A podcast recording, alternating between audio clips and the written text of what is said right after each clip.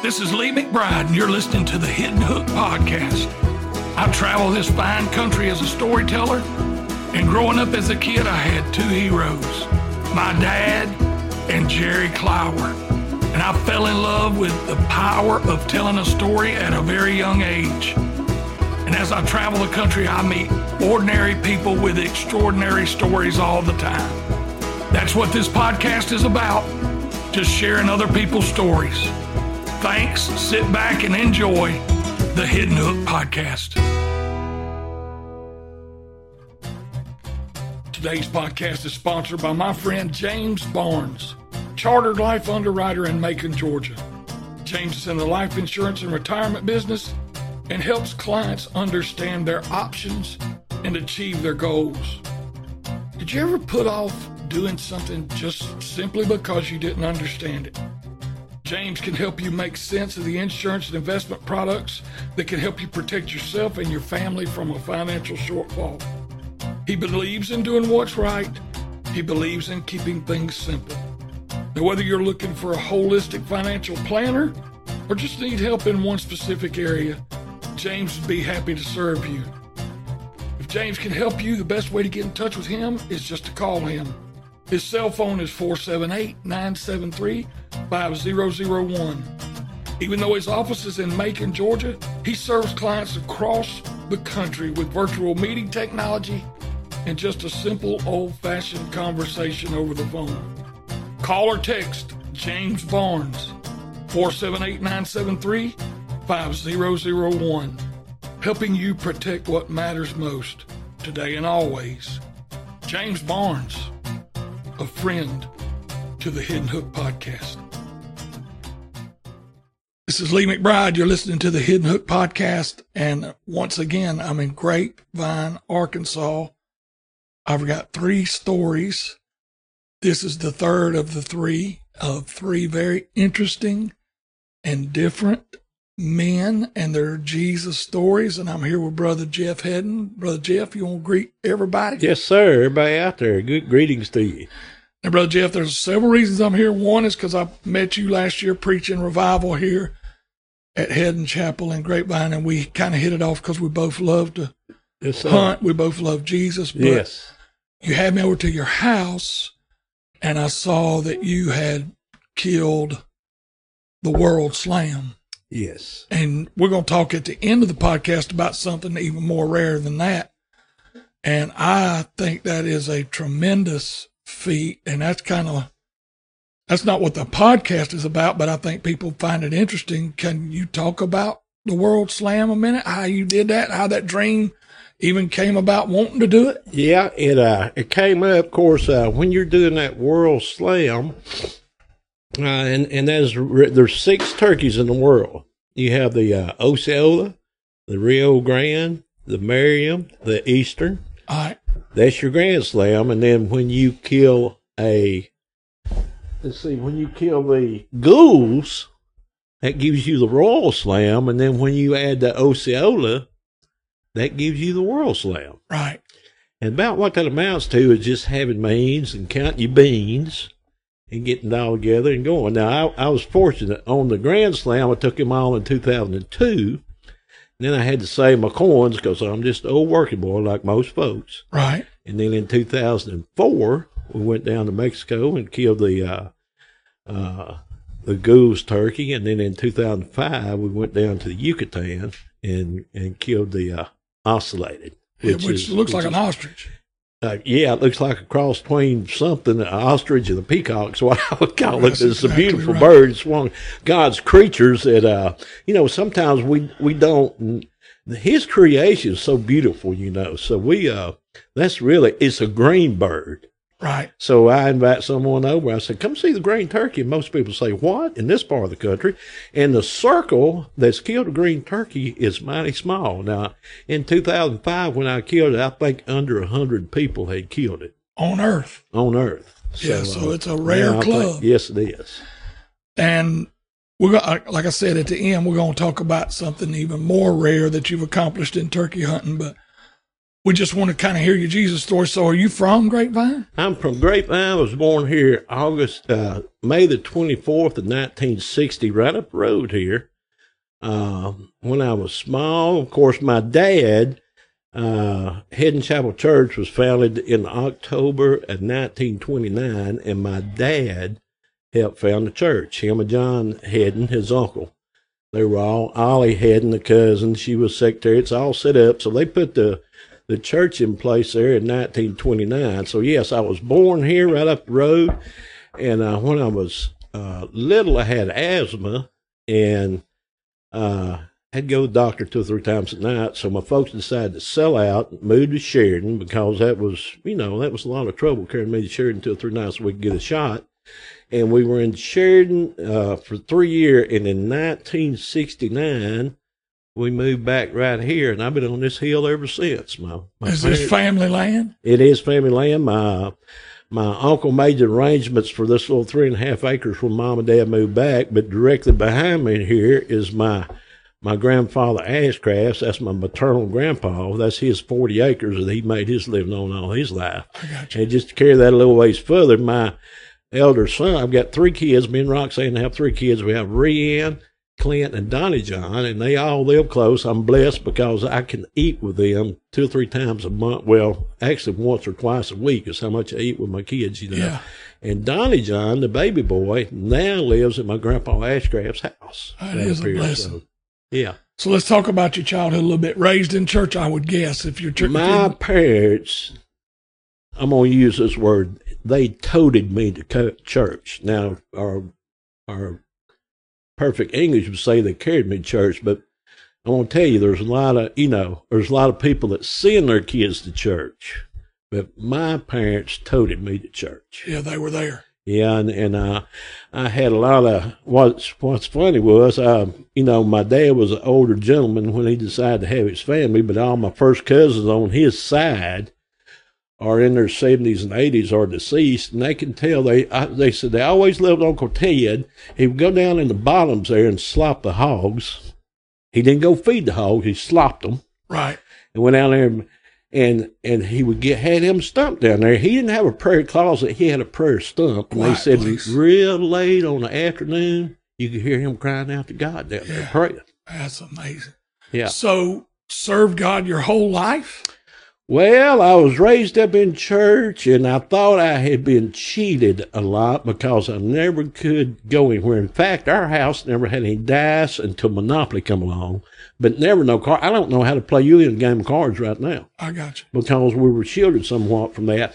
And I thought, man, that's, that's terrible. But now I appreciate that, you know, when right. I was shielded from. Yeah. Sunday, Sunday night, Wednesday night, I crossed that threshold. Did you, you know, love hunting and fishing as a child? Absolutely. Well, uh, let me get into it.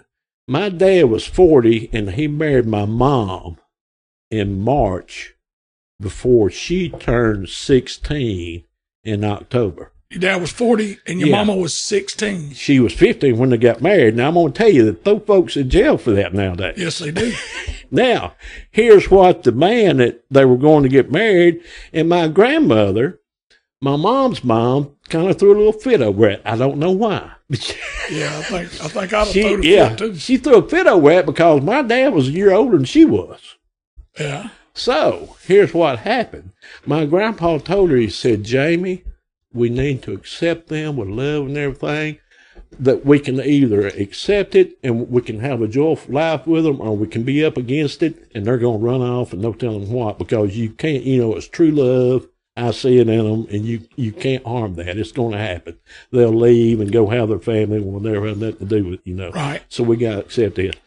So they got married. He was forty and she was fifteen, and they were married sixteen years before they had four kids: Cindy, uh, myself, Reuben, and uh, Rose. Now my dad that made him 57 when Cindy was born, 59 when I was born, 61 when Reuben was born, and 63 when Rose was born. Wow. So he was old man, and he was crippled. But I can tell you, when we go to church and the Spirit of God would hit him, he'd jump up and down on the pews. Yeah.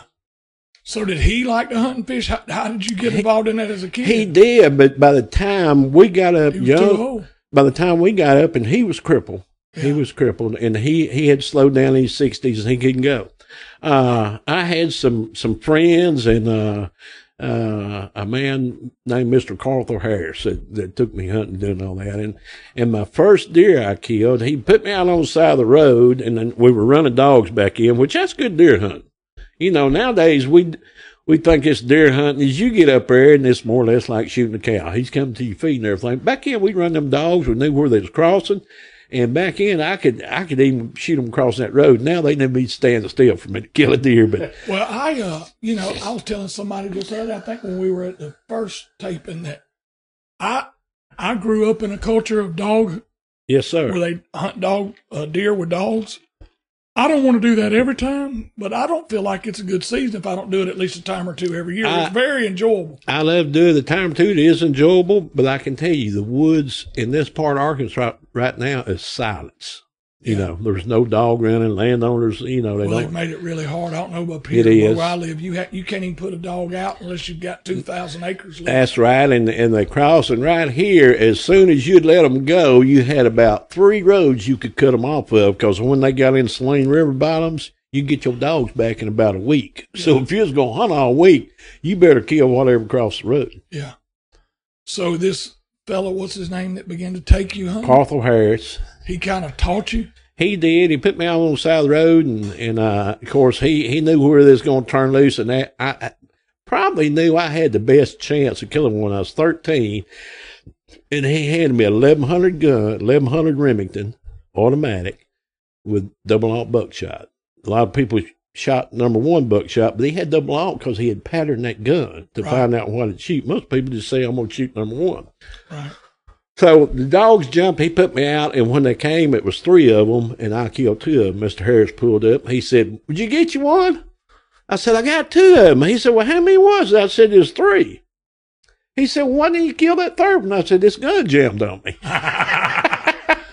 so, so back then it was. Uh, I don't know if it was. It, what year would that have been? That would have been in 1973. I would have been 13. Now, in 1914, uh, 1974, uh, in the fall that year, I took it upon myself going back to the turkey hunt and went up the bottom. Of course, we was a lot more mature back then than kids are now. You know, I was running around by myself with a gun when I was 13, 14 years yeah. old. I walked up Harkin Bottoms by myself had an old Lynch box call and sat down, and started calling, didn't know nothing about it, and heard a man coming to me in the woods sounding something like this. I said, Well, there's a man out here. Maybe he's hunting too. And I got to look, got a little louder, and before I know it, here's a turkey and I shot it killed. That's the first one I killed when I was 14 years 1974. old. Solo, yes, sir. Solo by myself, 14 years old.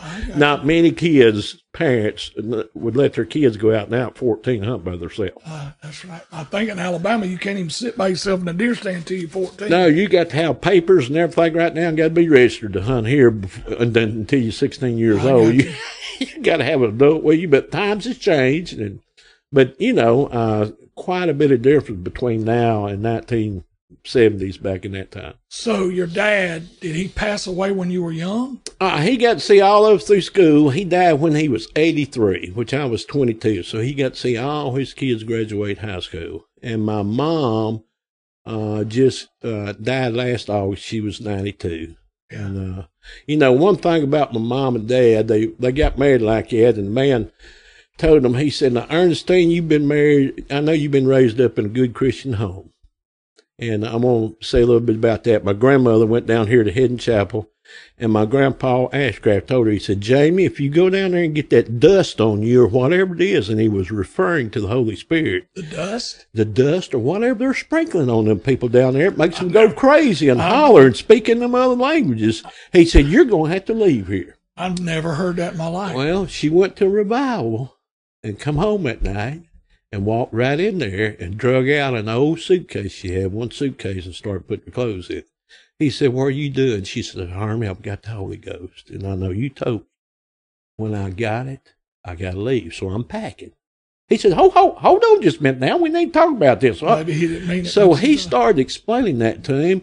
And just to make a long story short, before long, he went and got saved and become a song leader. And, you know, that's some more of that Christian heritage I got in you. my family. But they told my mom, said, uh, you uh, have been raised up in a good Christian home. Now, you've got to be 18 years old to get married. So here's what I want you to do when you and Ted go up there. Take a piece of paper, write the number 18 on it, and he circled it. He said, put this in your shoe. So when they ask you, are you 18, you can say, yes, I'm over 18, and you won't be lying. Oh my God. I'm over 18. So that's what they done. She uh, said, Ted, how old are you? He said, well, I'm, I'm 40. How old are you, Ernestine? She said, well, I'm over 18. So they tied the knot with them. So, I got you. So can you t- let's talk about your Jesus story just a minute. When when did you accept? Can you take me to the moment when you I was him? real young at Vacation Bible School. yeah. right down here at Hedden Chapel. And I done it. I, I was uh, raised up in church, like I said, every time the door was open across the threshold. You know, but when I when I got out of high school, I loaded up in an eighteen wheeler with a friend of mine, and we went to Fat City, which was a branch down in New Orleans. And I didn't know there was a world like that. So I went down there with all uh, what we call there was a lot of lost people, or sometimes we refer to them like you preached the other night as Heathens, heathens, full of heathens. And you know, once you start hanging around a heathen, it don't take you long to become one. Right. So I I did stray. I had some, uh, you know, I left the church and uh, and and I hate to say it, but I, I have actually, uh, um, you know, went down a road to where I still went to church. I was trying to make it. I was trying to make me look good, but I've actually had to get up out of Sunday school and go outside and throw up the alcohol that I had induced in my system. So there was a time you were away from the I was away from the Lord, and then I got to when I didn't do it. I, At what age did that rebellion begin? I'm gonna say around 19, and I think that happens a lot in there. Yeah. You know, you know, I was smarter than mom and dad. I was the smartest cookie out there. I had to learn my own. Right. And uh, what was funny, I, I, you know, I, I met my wife and and uh, brought Roxanne out. She was she was raised in a, a church a little bit, and I brought her down here one night, and the spirit moved, and they had prayed over a lady called Sister Womble. And whenever the preacher hit her, the spirit hit her, and she hit that ground like a ton of bricks. And Roxanne touched me. She said, "Do you see what that preacher done?" I said, "What?" He pushed that old woman down. I said, no, no. I said, Balia, I said, I'll explain this to you later, but that's the spirit. I said, you watch. When she gets up, it'll be like nothing ever happened. so Scared her. it scared my wife. I got you. she would vouch for that. But Sister Womble got up. She was probably about 80 years old and sprung back up. Like, well, you know, after she'd laid there and soaked all that good stuff up, got up like a spring chicken. But, you know, I had rebelled. But once I got married and come back in, and, and me and Roxanne, uh, uh, you know, I rededicated my life to the Lord, and, and we had three kids, you know, and and uh, so when they were younger, now Rianne's 36 now, Clint's 32, Donnie John's 28, and back when they were teenagers, I decided I would take them to New Orleans to Bourbon Street a little bit before I did. I went down there when I was 19 and it engaged me. So whatever engages you, you can use the same thing to disengage someone. So I carried them down to Bourbon Street. Not at night when there's the glorious lights and all the old, you know, everything's covered up with the neon lights. There's a lot of laughing and carrying on, a lot of the atmosphere that's dim and everything. But I took them at 8.30 in the morning. They had all the doors rolled up. They actually had water uh, hoses. They were washing all the were, where people that had too much liquor in them and had threw up. They were Right. washing it. And my kids said, "Daddy, this stinks. We we don't care that." So I turned them away from that early in their life, you know. So I don't know that either one of them's ever been back down to Bourbon Street That's a pretty experience good, I get. very So, good parenting.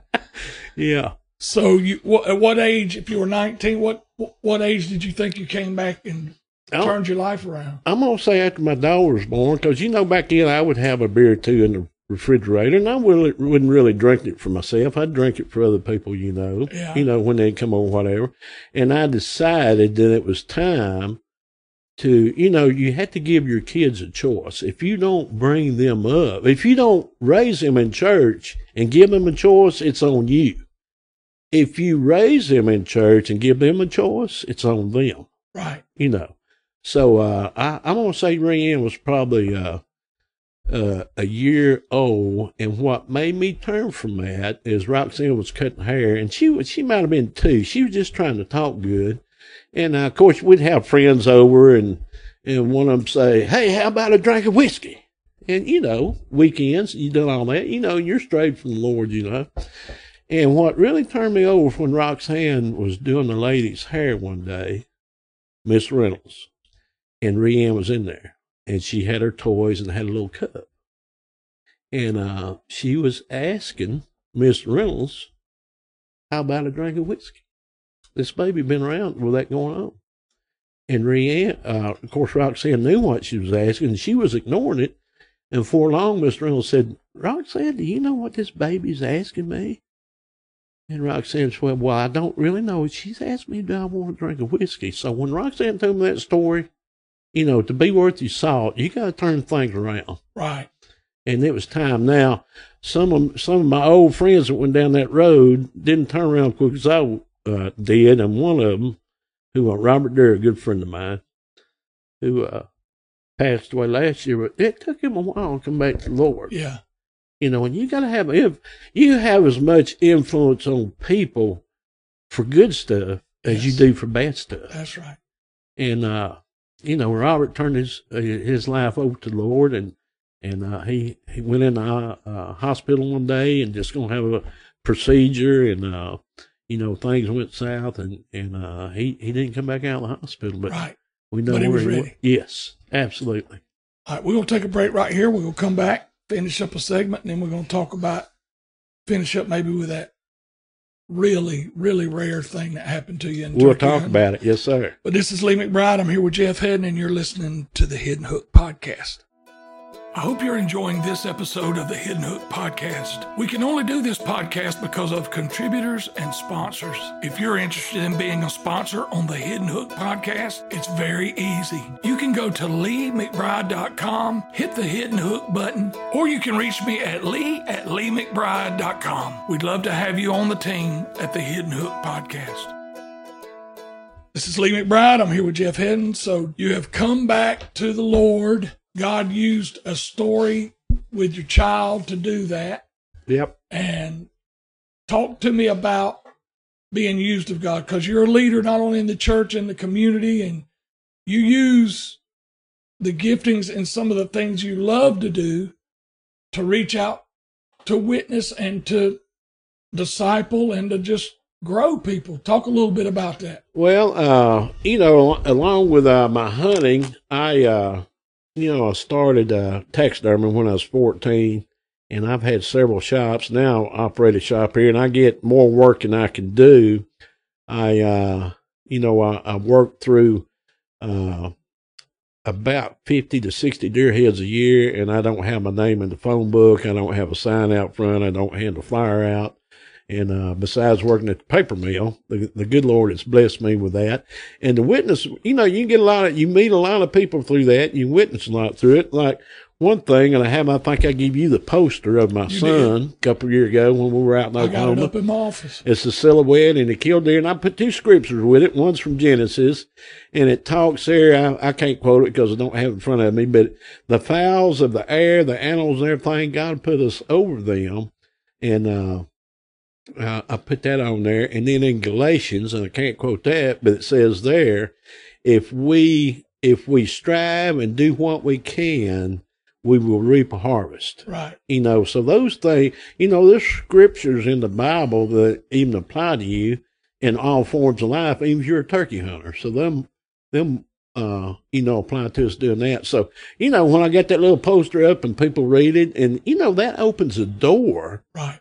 So you might you know you, you can talk about the good lord and how he's blessed you and then you can say they, they say did you kill this here? Of course i got smells yeah yeah and i'll bring well it's just you know i've been blessed with health and strength that old asthma i had when i was a kid. Never bothers me anymore. I can breathe you know and, and don't have no trouble. And I just been blessed to, uh, you know, to do that. I've been in Alaska, killed a moose and caribou, and the good Lord just blessed me with a multitude of uh, uh, blessings and uh, and and circles that uh, you know a lot of people don't. But you know, uh, He's been really good to you, and if you will share His love with other people, uh, things happen good. And I'm going to tell you an instance in Alaska. We got back uh, and he's a good Baptist friend of mine, Tom Pierre. And we had got back from Alaska, and my uh, pastor had asked me, he said, Jeff, he's concerned. He said, Did you go to church while you was up there? I said, No, Pastor, but we had church. He said, Well, what do you mean? I said, Well, look, me and old Tom rode out uh, to Hot Springs, yeah. Circle Hot Springs, and we rode out in the boonies where no one was at. And on a Friday afternoon, the next night, here comes this little little rig in there. Come in there. Guy got out, setting up a camp over there. We went over to meeting. We invited him over to stay with us. And we talked with him. We told him we were Christians. We asked him to hunt with us. So we hunted together for three days. We eat together for three days. And at the end of that three days, is you know, Church is good. Do right. not forsake assembling yourselves together. Right. But do not depend on a building to have church in. Right. You can have it out there where nobody else is at. We ate with that man. We broke bread with him. We went hunting with him. And at the end of that three days when we were going back, he made a confession to us. Wow. He said, guys, I'm going to be honest with you. He said, I have not been very strong in my faith which meant he hadn't really been doing like he ought to do. Right. He said, but I'm going to get back to that and I'm going to correct some things I've been idle on. Yeah. So you don't, you know, they, so like I told the preacher, I said, I didn't go to church while I was up there, but I had church. That's right. That's yeah. right. Yeah. So you, you, in the community, in the church, you use, God's given us the, the, the, the things in our heart that we love, He's given us an opportunity to do those things, and you can use those things all, Absolutely. at any time to reach out. Yeah, He'll use them, let you open the door with it and go further. So, being in the World Slam, I'm going to look it up before I before we edit this podcast, and it'll be in the introduction. But there's only in, in 06 or 05, if it was less than 100, there can't be but a few hundred have done it. That's probably right. I hadn't looked lately, but you're, I, I, I would dare say there's probably less than, uh, probably Three, 300 yeah. now. Yeah. So you have accomplished a feat in turkey hunting and even is more rare than that. Can you tell us that story? Talk about it. I can tell you the story. I've, I've made a, uh, of course, I got a good, a lot of good friends that I'm not going to mention out here in the world with, uh, you know, uh, Daniel Thomas and Mike Dobson and lots of people. Daniel was, you know, with me when I killed my mountain lion, you know, and, yeah. and Mike Dobson, uh, killed a moose, you know, and, and uh, Ashley Spears and Russell Owens. They they've gone on now, but you know, uh, and that's how old I'm getting. I'm going where a lot of my friends is is going on now. But uh, uh, back to the the rarity of a bird, uh, I had met a guy, and uh, he had invited me to come up, and I actually made a monster out of him. His his name is is Scott Russell in Tennessee, and uh, he he came down and and I uh, was actually working on a crew out the mill, and, and we got a big job finished up. And I asked him and his boss to come one night. Just them left out about 13. We'd repaired a big 42 inch pipeline. And I said, Y'all come out to the, there's the only ones closing and, and prepping and breaking and loading and rental equipment and getting loaded. I said, Y'all come out to the house one night. The kids going to be there and we're having hamburgers. Y'all going home tomorrow. Oh, we don't want to do that. I said, Yeah, come on. So I met Scott and he come in and he was enticed with the mounts and everything. So uh, got him cranked up, and he has started hunting, and, and he is a monster for hunting now. He's uh, last year he killed a 26 inch nine pointed velvet going into Young. I was there to witness that. So, uh, two or three years, and I've hunted with him four or five years. So he invited me up to Tennessee and we were hunting and we always, uh, would get on. Of course, he, he liked to run cameras, you know, and, uh, we, he got on his laptop one night and we're looking at deer and turkey pictures, you know, from last fall and everything. We're, he's breezing through them there, and I see this turkey there with some deer, and I said, he's, I said, whoa, whoa, back up, back up. He said, what? I said, but no, back up one more. I said, look at that turkey there. He said, yeah, it's a turkey. I said, no, look at, look him over real good. He said, well, he's a turkey, Jeff. I said, no, look at his wings. What's different? And he said, well, I don't know. What are you talking about? I said, he has no white bars in his wing feathers. He said, Oh my word. And we flipped back through and seen the others, and I explained to him what I'd seen. Uh, regular turkey has white and black bars Right. in their in their feathers. This one didn't have a a white bar in his turkey wing. So that night we nicknamed him Crow Wing. So how rare is that? Well, uh, I didn't know at the time. I well, I knew part of it, but the rarity is that there's three, actually four color phases in the wild turkey. One's the albino. Okay. The next one is the smoky phase, which I think everyone might have seen a smoke phase turkey. They're kind of smoky. They're more common in hens. And then um, I'm actually mounted a gobbler that was killed in Mississippi in '96. It was smoke phase. And then there is the red phase, which is uh, a very uh, red, and uh, I mounted that one. My my cousin Keith Clement, right down here in Grapevine, Arkansas, killed it about eight year ago, and we mounted it. But the rarest bird is the black phase, and the Wild Turkey Federation has him. Here's how rare they say he is. They say he is one in fifty thousand. Wow. So to put that up against it, I'll go ahead and finish my story. We found this. So tell me again where y'all, the pictures were from a former hunt, but where were y'all hunting? we were hunting on on a friend of mine's grandpa's farm, and it's just eighty acres. And In we, Arkansas? well, we were in Fairview, Tennessee. Fairview, Tennessee. Yeah, yeah, we're hunting on his grandpa's uh, farm there.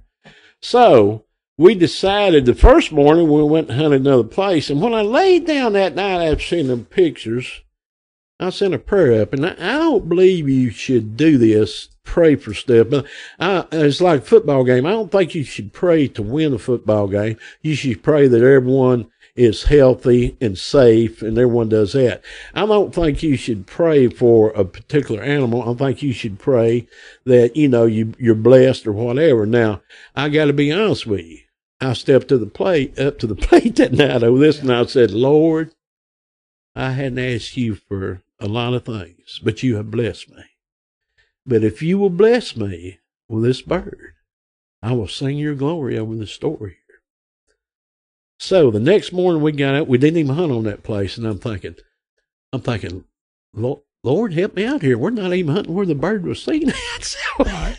you know, some, you know, man makes plans and God laughs. That's what it does. Right. We make plans and God laughs. So I'd planned on going in there after that bird the next morning. My plans and God laughed when we didn't even go near the place. We hunted in another area. Now, the next morning, we uh we decided to go in there. Uh, my friend old Scott, he was going to hunt up just 80 acres. He was going to hunt up close to the barn. He had a blind put up. He said, We're going to go back there and build you a blind. And I said, No, I can build my own blind. I said, I can cut and do everything. I said, we, You know, I don't want to disturb it no more than I have to. He said, Where you going to hunt? I said, Well, that old gap back there. I want to be close to that gap. And I said, I'll just take my clippers and clip me some cedar. I'll get over in that fence row. And hopefully, when they come through that gap, because they didn't roost on the place, I said, I'll be close enough. You know, if I can call him in there close enough, you know, to kill him. So that's what we done. Went up there and and I, and I built me a blind early. Got in there early that morning. He stayed up there at the barn and and uh, they didn't roost on the place, but I carried my my video camera. I'm gonna self film it, you know, turkey hunt, you know. Now I had this I had this black wing bird, old crow wing, on my mind, but I wasn't really banking on it, you know. I said he may be still being there. Them was pictures back in the fall when I was looking. So when I had set my blind up and uh uh I don't know, after daylight, uh, didn't hear no uh, gobbling way far off. Uh, no gobbling right there on the place, but way far off, I heard some.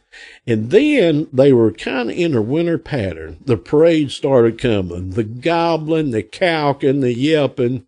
it was all coming. Jake's calking, the hens yapping, the gobbler's gobbling to a tune of probably uh, 18 to 20 birds in this flock. Good gracious. And I said, they're going to bust this gap wide open. I'm going to bust the first tom that comes through it. You know, I'm turkey hunting in Tennessee. I, I got to mark myself up. You know, I got to get on the board. Right. Break the ice. That's right. My plans were for them to come through that gap. Well, God laughed again because before they got to the gap, they crossed the fence on a white oak tree that was blown down about 80 yards before they got to me.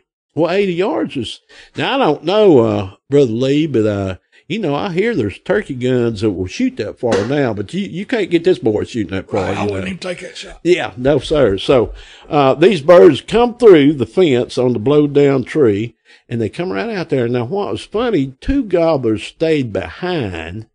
They're about 80 yards off the side of the hill. The rest of the birds walked through the hollow, went up on another hill. My buddy had, he had bush hogged and kept that real breeding grounds, you know, strut zones and everything. They liked it. So they come in there to breed. So I've got my camera, I've got it set up and, uh, you know, I'm going to film that morning. So I swing my camera around. I'm down behind some grass and I have got to go to a manual focus so I can shoot through the weeds and focus on the birds. These two that stayed, they were probably insubordinate birds. The subordinate gobblers or the big toms that carried the, the hens on up.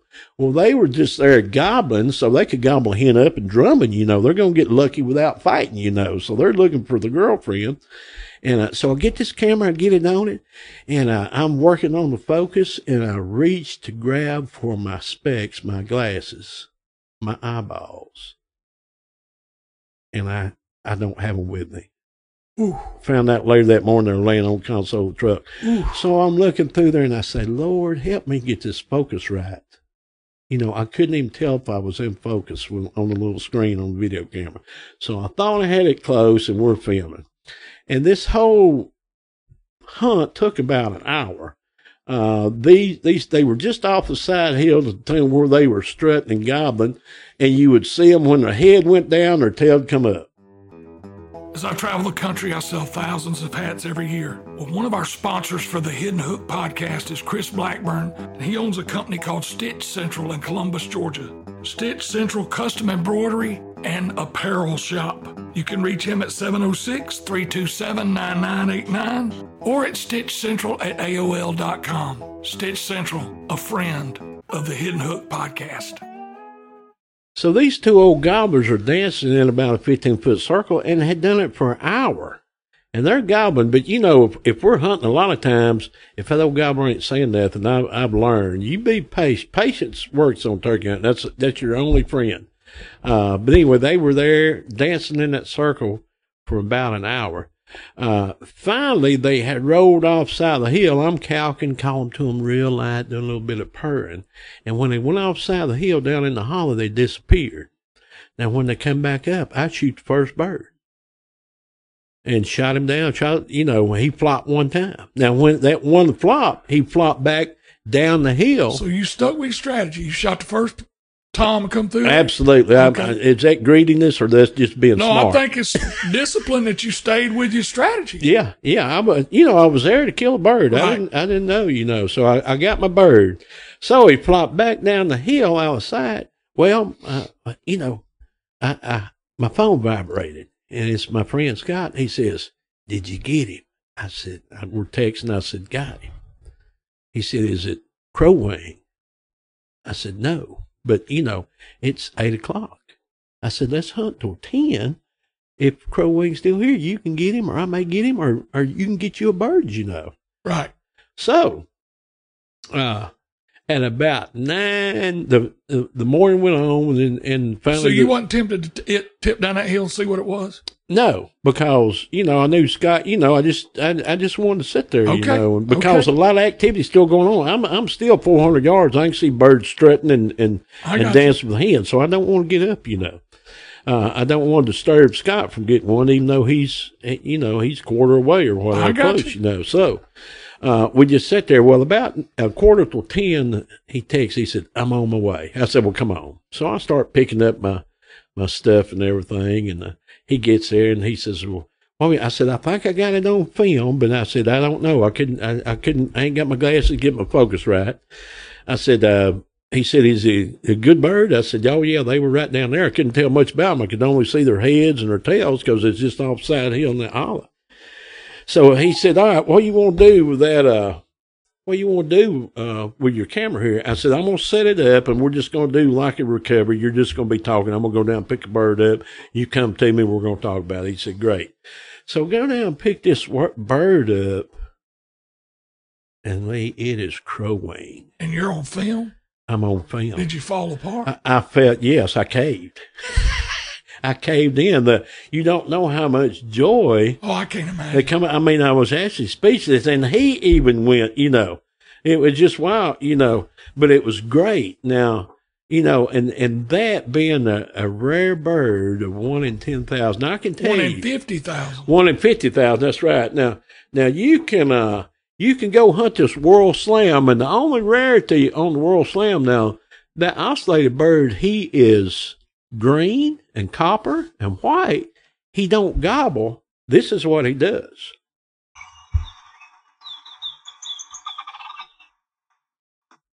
So he don't gobble. He's got this one more time. He he's got a drum. But like I said, if you've got money, if you've got me and diligent and diligent, and take care and count your beans, you can go obtain that world slam. Right. But I'm telling you, only the good Lord right. can bless you with a rare bird, one in 50,000. Right. Now, I'm going to tell you the three blessings. Actually, there's four miracles happening here. Number one, the good Lord granted me my, you know, what I'd ask asked for to bless me with, with, with this, you know. Now, after going back over the film, the focus on it is perfect. Didn't have my glasses. Didn't have your glasses. Didn't have my glasses, but it couldn't have been. It's broadcast. I got a high definition camera. It's unreal. Uh, the footage of it. Now, that's number two miracle. Number three, when those birds left, they kind of come up on the hill. I didn't didn't know it then, but looking at the the film after that, old Crow Wing he was in the back. He was the second bird.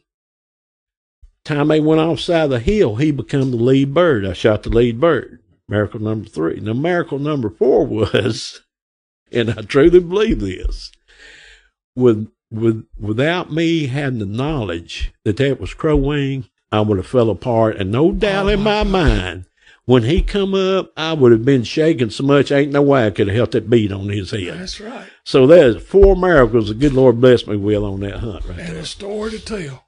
A story to tell. Now I'm going to tell you one more, if you got time. I got time.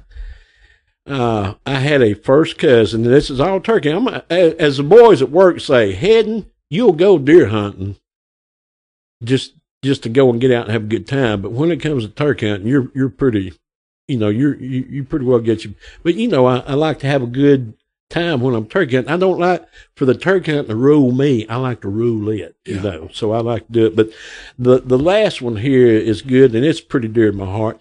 I had a uh, I had a cousin a couple years ago, and she was uh, dying of cancer, and uh, and my mom was still living. So I'd go see my mom in the nursing home, and and then I'd go see Benita. Benita was my dad's uh, niece. She's my first cousin and like I said, with dad being so old, you know, she was about 76 and she's been gone three years now. But I went over there and she had an old family book. She was doing ancestry work before it was easy now. Back in the 70s, she was going back, digging up census and all this. She had a lot of family pictures and she drug, I'd go over one, one Sunday afternoon, she drug an old photo album out and it was a picture of two pair of mules it had uh, logs on the mules. There was a kid, two men, and then two older men in the picture. Now, the kid was my dad's uh, older brother, Willie. One of the other men that's holding up two wooden uh, wedges sitting on one of the logs is John uh, Smith Hedden, which I helped bring Hedden Chapel into existence down here. The other one was my grandpa, Samuel Hunter Hedden, and he was also one of the charter members. And then my great grandpa, John Wesley Finley, he's standing there holding a, a old shotgun. And then James Monroe Owens. And this picture I have figured out was took in 1914. I have done that. So I was over visiting Benita one day and we talked about this picture. She said, Jeff, as much as you like to hunt, wouldn't it be great for you to have Grandpa Finley's old gun? And who knows where it's at, but wouldn't it be great for you to have it? You know, and I said it would. And she said, look at him. He's standing there in that picture. He's got that white beard, coveralls on, and he's holding that old gun. Wouldn't it be great for you to have it?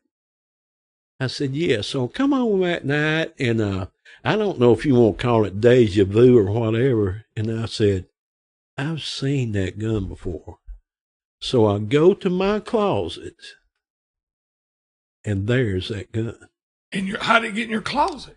I, it had been around since I was a kid. My dad had it. Now it makes full sense that my daddy's older brother died before his dad did. And then his dad died. Well, he, he got the gun, you know. But my dad, for whatever reason, never ever told me that was his grandpa's gun. The only thing he told me was, boy, if you shoot that thing, it'll leave a bruise on your shoulder for about two weeks. I said, hey, you know, Dad. He said, well, I had some dogs kill some chickens and they got under the barn and lay down and shot them. I had a bruise on my shoulder for two weeks. I went to the closet, got this gun out, and you can look at that old picture and, tell it's old Stevens gun. And on top of the barrel, it says patented August the 12th, 1913. Good gracious. Grandpa Finley died November the 5th of 1914.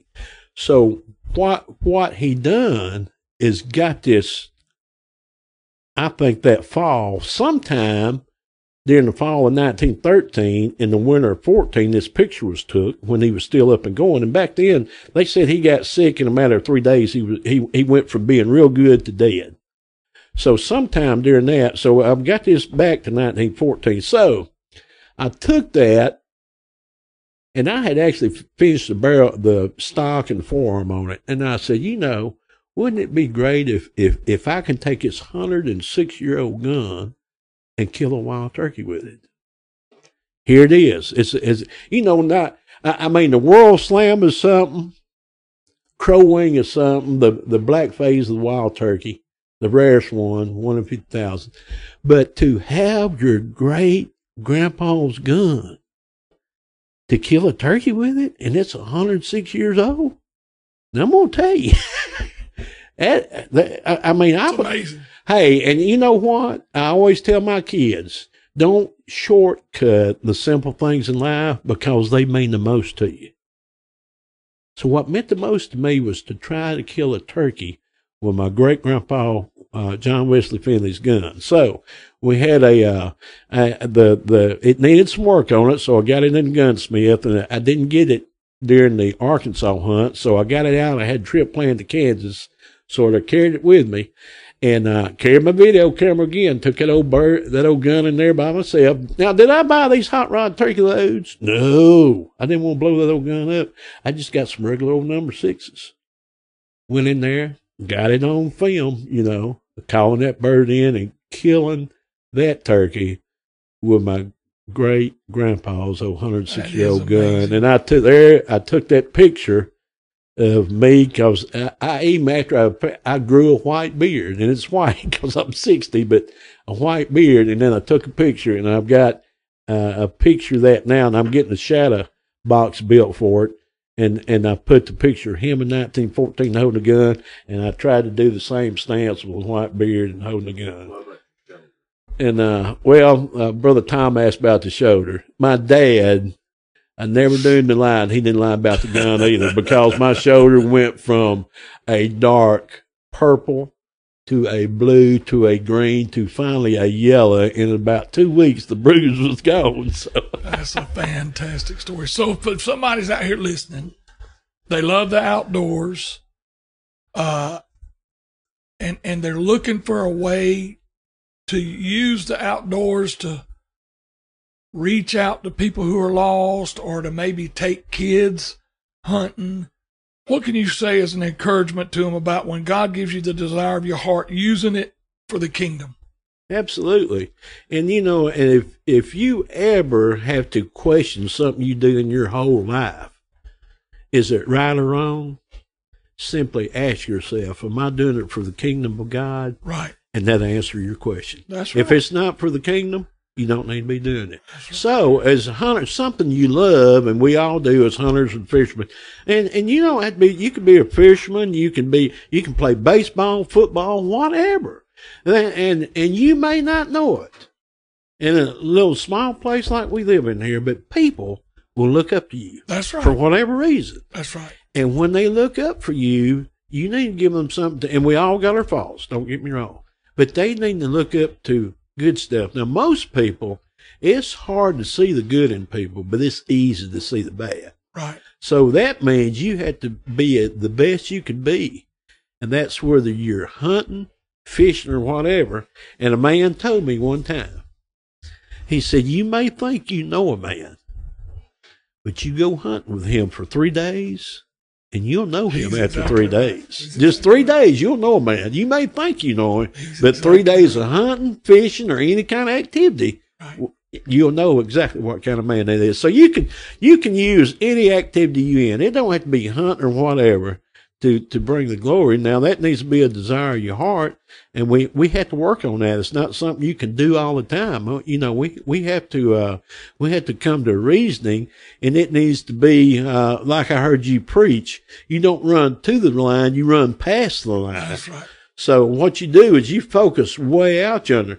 I always said that's uh, uh, why I, you know, I hadn't had many accidents in my life, and uh, call myself a pretty good hunter uh, driver and everything. But you know, the reason I didn't get up and and and go down there and run after that turkey because I was looking those turkeys way off afar. Right. So I didn't want to disturb that hunt. You know, I, I, my friend might have got one. He didn't, but he could have.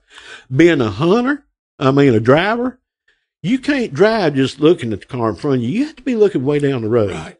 You have to, you know, you need to see that we're going to have to stop before this car ahead of you ever puts brake lights right, on. Right. You know, you that's part of being a good driver is looking way down the road. So, like your sermon, you don't run to the line, you run through the line. That's so right. anything you do, you you want to do it in that in that case. Well, I've had a great time here hearing your story. It's going to minister to outdoorsmen. You got, I guess, two of the greatest turkey accomplishments anybody could have. A lot of people listen to the Hidden Hook podcast love to turkey hunt. Yeah. But most important, I appreciate your heart for the kingdom, for other people, and for the Lord. Absolutely. And uh, you being not only a leader in your church, but a leader in the community, it's been an honor to be here. I'm here with Jeff Hedden, Crow Wing. Do you have a nickname, Brother Jeff? What do they call you? I do. Uh, my nickname was hung on me right after, well, during high school, it's Sputnik. Sputnik? Like the Sputnik. satellite? Yep. Sputnik was the first Russian satellite put in orbit. Now, why they hung me and and and right now, I will talk to someone who I hadn't talked to in years, and they'll call me up and say, "Sputnik, what are you doing?" So, I got you. So if uh, you know, uh, I, I, guess that's something to. Uh, I, I I'm kind of proud of that nickname, Sputnik, and I, I still answer to it. What's your favorite movie? My favorite movie is, uh, I guess, one me and my wife went to see when we started dating, and it was what was it, Roxanne? The coal miner's daughter. Really? Yes, sir. That's good. You know what, why I like it? Uh uh Because it's true. That's true. There's nothing fake about it. It tells you the whole story. And and here's uh you can take from it. Them two was talking about a while ago, Loretta Lynn, but that they have been married for a long time and they've been through some ups and downs, but they have they have worked through it. And even today, I, I guess they're still married today. I think both of them still living. So that Coal Miner's Daughter is my favorite movie, other than the movie of Watch Me Shoot Old Crow Wing. That's, That's probably right. my favorite the movie, but I can't produced. share that with everybody. but it's been great to be here. You've been listening to Lee McBride. I'm here with Jeff Hedden, Grapevine, Arkansas, and you're listening to the Hidden Hook Podcast. I hope you've enjoyed this episode of the Hidden Hook Podcast. The Hidden Hook podcast is produced by our executive producer, Steve Rayborn, and it is mixed and edited in Steve Rayborn Music Studios. I also want to thank a contributing producer and editor, Maria Fowler. Lee McBride is the founder and the host of the Hidden Hook podcast, and you can reach him at lee at leemcbride.com. Thanks. God bless you. Roll Tide.